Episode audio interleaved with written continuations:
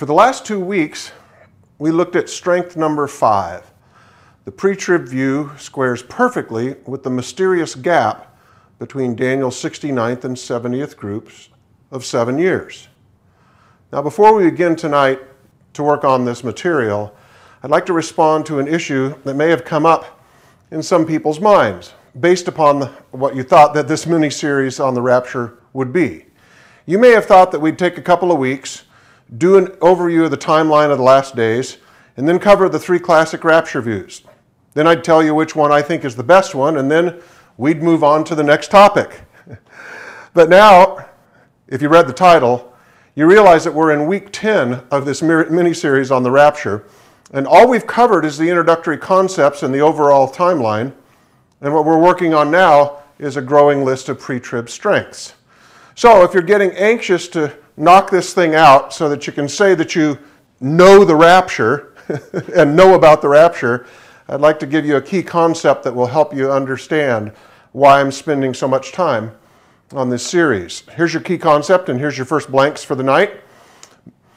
Without taking the time to deal with the depths of Scripture related to rapture timing, the view that you hold will either be a preference, an assumption, or a mere byproduct of your theological tradition. Let me read that again and let that sink in. Without taking the time to deal with the depths of Scripture related to rapture timing, the view that you hold will either be a preference, an assumption, or a mere byproduct of your theological tradition. And so, if you think we're moving slowly, then you've signed up for the wrong class. But none of this is simple. And for those who want simple, let me just be clear that kind of belief system has really shaky legs. And so, also for us, we need to be reminded that we've covered all the way back in Thurzology number one. If you consider the volume of the biblical text that is related to the end times and the glorious appearing of Jesus Christ, the doctrine of the second coming is easily the third most important doctrine of Scripture. Only the doctrines of the nature of God and of the salvation of humanity have more Scripture dedicated to them than this one. So, for those who are ready to do the deep dive in Scripture to better understand the blessed hope of the church, that Jesus will appear and take us home, let's continue. So, to help understand tonight's pre trib strength, we need to do a bit of work on two themes that are found throughout Scripture. We've seen that the mysterious gap definitely provides good support for the pre trib view. Now, remember, I'm not advocating for the pre trib view, and we will also look at its weaknesses, and then we will look at the mid trib and the post trib, both strengths and weaknesses as well. But it's important not to miss the fact that the mysterious gap also resolves some otherwise challenging complexities related to the Old Testament and New Testament covenants as well. And to help us see this, I want to introduce us to a foundational the- theological concept that's been around for a really long time. Historically, it's been called by its German name. And you can see I wrote it in there. I didn't expect anybody to know how to spell it. It's Heilsgeschichte. And in English, here's your blank. In English, it means salvation history. It, technically, it means holy history, but in the theological writings for at least two centuries now, it means salvation history. And here's the meaning write it in a theological view that understands all of history, all of history, literally every detail of history, to be an expression of God's saving history. Let me say that again a theological view that understands all of history, literally every detail of history, to be an expression of God's saving history. In other words, no event has ever happened in the history of the universe that has occurred outside of God's plan to save. And this flows from a fundamental biblical understanding of the nature of God and the nature of history. Ready? Here's your blanks.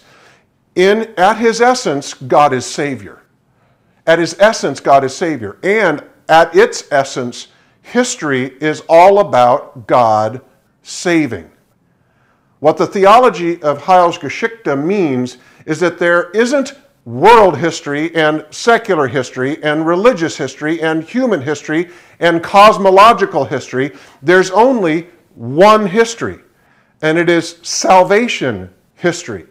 This classical understanding holds that before God spoke light into existence, at the very first creative event, think of this before the stars and the galaxies and the planets and the plants and the animals and humanity, before any of this happened, Jesus had already been slain in the heart of the Father. And this has led to the biblical precept that Christ was slain before the foundations of the earth. God is so much Savior, think about this. God is so much Savior that Jesus died in principle before there was anyone that needed to be saved. And from this understanding comes the concept that there's only one history in all of the cosmos the history of a saving God creating everything for the purpose of saving. Heilsgeschichte. The history of the universe, the history of the universe is salvation history. And this biblical concept will help us understand the second foundational theme that we'll look at the biblical theology of covenant. Now, be sure, covenant language is used often in the church, but the depth of its meaning is rarely appreciated. And this leads us to key concept number one. Ready? About covenant. Ready? Here we go. Covenant has no true synonym in the English language. You may not have known that. Covenant has no true synonym in the English language because covenant, let this sink in. Covenant is actually an entire category of thought. Covenant is an entire category of thought. So you can use other words like, here, listen to this list agreement, contract, treaty, promise, pledge, bond, pact. And each of these words touches on aspects of covenant, but not one of them bears the full weight of what covenant really means. And the reason is covenant is actually a way of thinking. In fact, it's an entire construct of the whole of reality. It's a way to literally think about all reality. So, being in covenant with God isn't just a promise, it's not just a contract. It means that everything about you and everything in your life is consumed by your relationship with God. He is your reality. You can't see any part of your life that isn't about your walk with God. There's no domain of your existence that's independent of who He is and who He's making you to be. All of that is seen within this covenant construct. Key concept number two here it is Covenant is the biblical expression. Covenant is the biblical expression of, God, of God's salvation history. Covenant is the actual external expression of the theology of Heilsgeschichte. Okay, so now you can see why we, I started talking about Heilsgeschichte. Because God's salvation history is expressed by his covenants in the world and his covenants with his people. And notice, this is one of the reasons why modern historical scholarship this will help the light go on for many of you who scratch your heads at rewriting history in almost every setting now in the world. Uh, modern historical scholarship is incapable of constructing an accurate historical negative, narrative. Well, of course they are, because if you don't understand God and salvation and covenant, you can't possibly understand historical reality.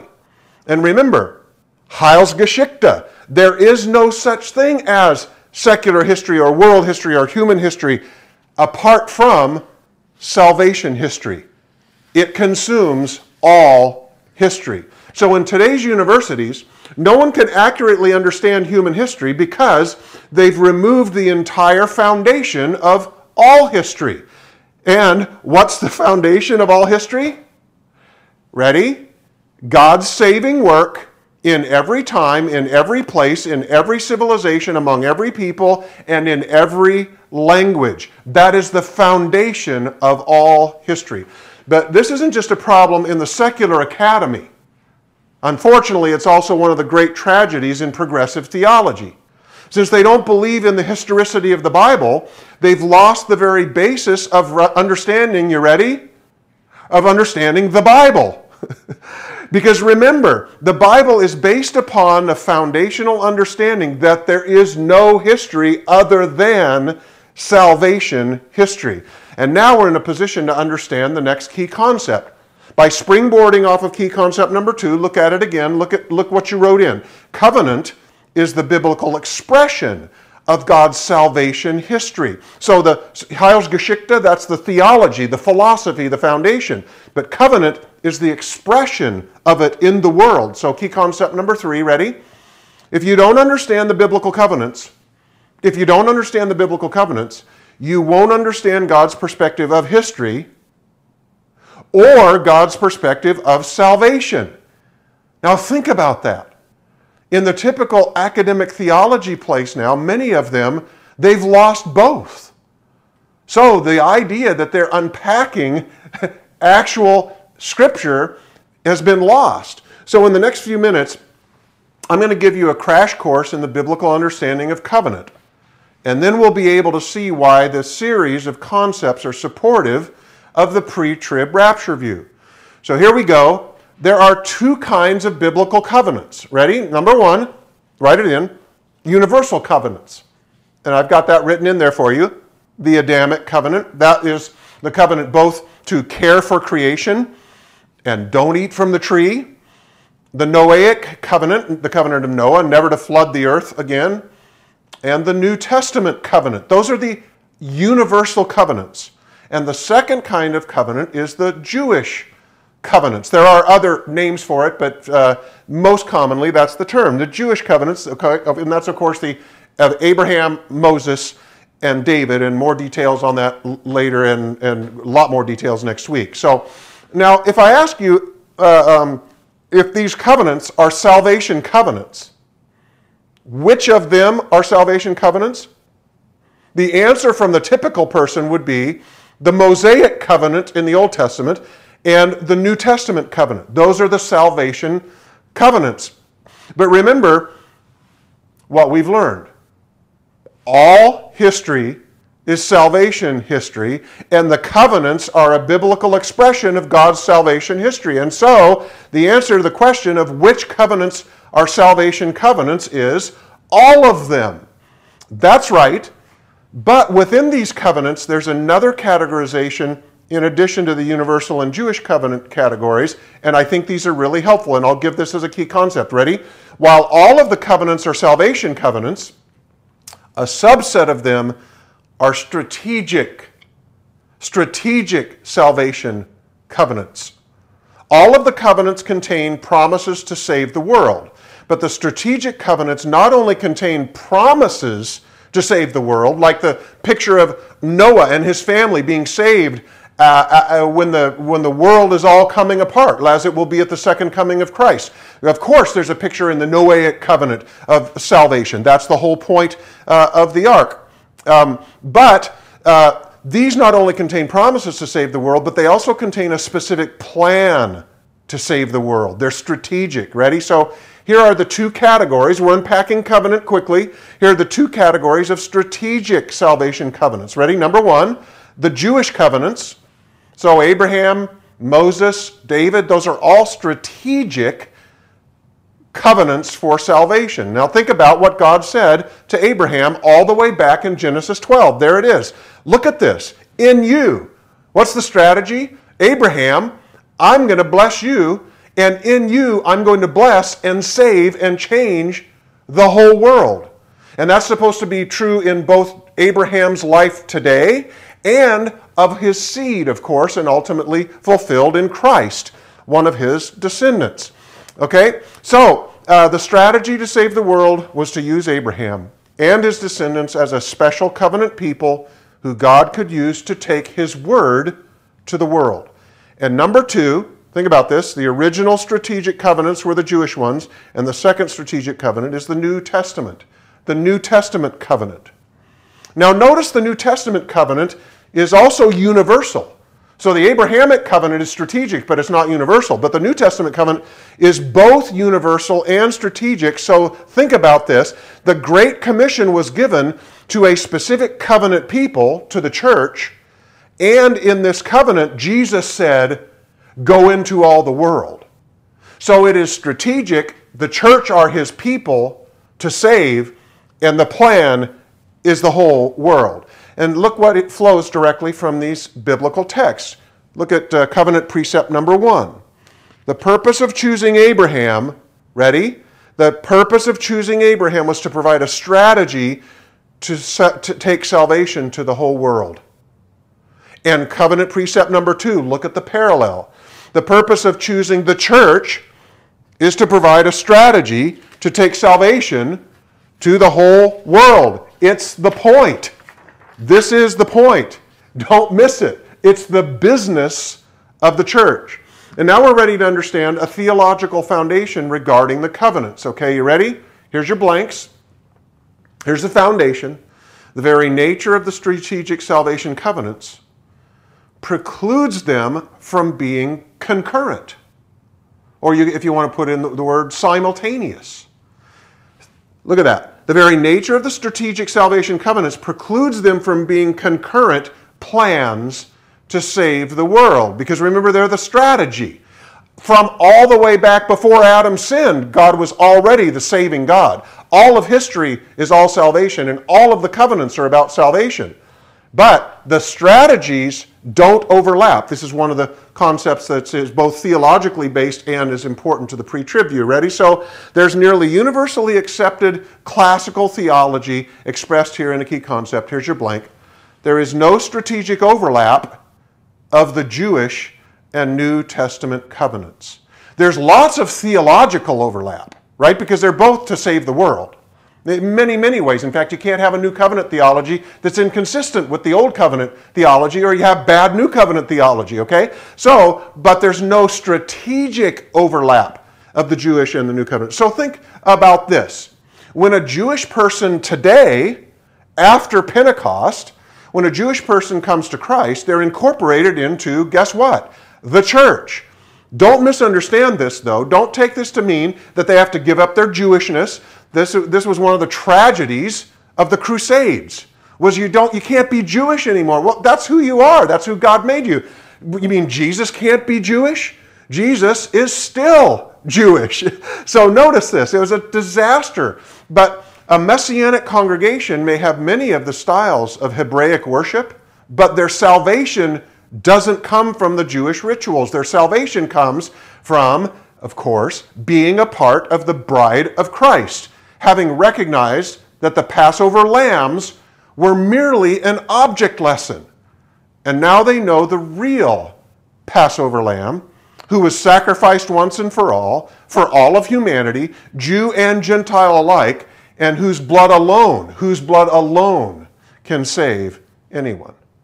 So whether they call themselves, lots of names, right? Completed Jews, Jewish Christians, Messianic Jews, simply Christians, or simply followers of Yeshua, no matter what they call themselves, their salvation comes from their sins being covered by the blood of Christ, and now they're part of the church universal, no matter what Christian fellowship they become a part of or worship with.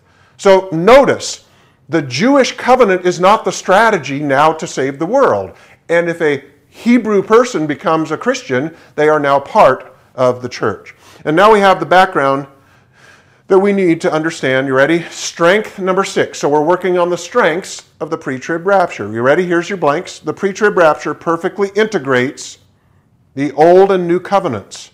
The pre trib rapture perfectly integrates the old and new covenants, providing the precise, for precise and complete fulfillment of the promises both to Israel and to the church. Next week, we'll deal with more detail with the Abrahamic, Mosaic, and Davidic covenants, but for tonight, we'll just do an overview of how perfectly they fit into the pre trib timing, according to the advocates of this view. So, look again at the familiar text from Daniel 9. Ready? Here's his sevens, Daniel 77s, the seven, 77 groups of seven years. 70 weeks have been decreed for your people then after the 62 weeks, so that's at the end of the first 69 weeks total, after the 62 weeks, the Messiah will be cut off. There's the crucifixion, Passion Week. And the people of the prince who is to come will destroy the city and the sanctuary. That Rome did that in 70 and uh, 135 AD. And he, meaning the Antichrist, will make a firm covenant. Covenant. This is the peace treaty that starts the last seven years. A firm covenant with many, the many for one week. And so let's quickly go through what we've learned. If you, uh, this is a super quick uh, run through because the last two weeks we've done this in detail. But here's the decree that starts the 69 weeks. Then Messiah the Prince comes and cuts off, and then there's the gap, the mysterious gap. The 70th week is yet future. That's going to be the tribulation, right? The peace treaty will start it, the second coming of Christ will end it, and after that, Jesus reigns in Jerusalem on this earth on David's throne, fulfilling an enormous number of Jewish covenant promises during the millennial reign of Christ, and then at the end of that, the final judgment and eternity. And notice, in the, during the first 69 weeks, it was Israel, Daniel's people. During the mysterious gap, we know now the church, and then Israel will be the last seven years. Um, chapters 2 and 3 of Revelation are when you see the church talked about seven times, actually 14 times total.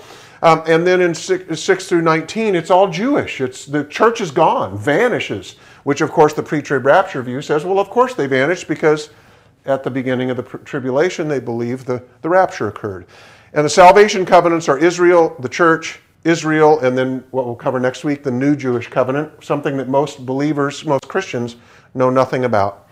And so, what we see here in this grid uh, we have we've seen how the pre-trib rapture explains very nicely that the church has come during that gap between 69 and 70, but then the church will leave so Israel can have its last seven years during the tribulation. So, based on this timing, the pre-trib proponents would say this. Ready? Here's your blanks. There's quite a few of them, but look what they'll say. How the pre-trib uh, view explains the gap in Daniel 7. The covenants with Israel were placed on hold while the church filled the gap with the New Testament covenant. But the hold will be released when the church vanishes, allowing for the Jewish covenants to resume and to be completed. So now we're all set to do a timeline of the Jewish covenants and the New Testament covenant, and you will see that this is another uh, excellent strength, another excellent strength of the uh, pre trib rapture view. So um, here's your blanks. The other one had all the stuff from the last couple of weeks, but, but notice here's Daniel's clock, the decree, here's the cross, here's the future peace treaty, the second coming with the 70th week, the tribulation here, the millennium, and eternity. And notice the Jewish covenants. They started obviously long before Daniel. So first we have the Abrahamic covenant. The Abrahamic covenant, okay? And we have the uh, Mosaic covenant, Mosaic covenant, and we have the Davidic covenant. Remember, these are all strategies to save the world. All of the Jewish covenants are parts of the strategic. And then comes the gap, okay? And then when the gap is over, there will be the last seven years for the Abrahamic covenant why? Not because Israel deserves it, not because Israel deserves, but because God is a God of promise. And the Mosaic covenant, last seven years, and the Davidic covenant, the last seven years. Again, more details on this next week. Okay, and then it goes second coming and into the millennium. Now let's look at the salvation covenant specifically. So this is God's, how do, how do we define that? This is God's people strategically strategically placed strategically placed in the world. That's the salvation covenants that are the uh, the um, the uh, the strategic covenants. Ready? So it was Israel. Israel was God's people. Israel was the plan. Israel was supposed to accept their Messiah and was supposed to go evangelize the world. That was supposed to be the plan. But when that didn't happen, a gap happened and God grafted in. Remember Romans chapter 11. God grafted in almost all Gentiles. Today, 499 out of 500 people in the church, Christians, are Gentiles. The church has filled the mysterious gap, and Jesus has told us we don't know we, that we don't know the day or the hour. We have no idea. But when that comes to an end, then it'll go back to Israel, Daniel's people, for their 70th seven, the horrible tribulation where most of them will be slaughtered. Um, and then we get the new Jewish covenant after Jesus returns. And again, more on that next week. And notice how the pre trib view says that the church age ends with the pre trib rapture, just in perfect time to let Israel have the last seven years of the tribulation. So now we can see why the pre trib advocates believe that what we covered tonight provides major support for their view. Okay? And now, let's do our application. I know I covered a lot in a short period of time, but you can always go back and watch or listen again. Here's the application, here's your blanks. Since all of history is salvation history, remember? Heilsgeschichte. Since all of history is salvation history, every aspect of our life, every aspect of our life should be about saving. Look with me at a remarkable passage that describes an event during the very height of the power and wealth of the kingdom of Israel. You probably know this happened during Solomon's reign, King David's son. Look at this text. It's in your notes uh, for efficiency. Look at this uh, from 1 Kings 10. When the Queen of Sheba heard about the fame of Solomon and his relationship to the Lord, she came to test Solomon with hard questions. Arriving at Jerusalem with a very great caravan with camels carrying spices, large quantities of gold, precious stones, she came to Solomon and talked with him about all that she had on her mind. Solomon answered all her questions. Nothing was too hard for the king to explain to her.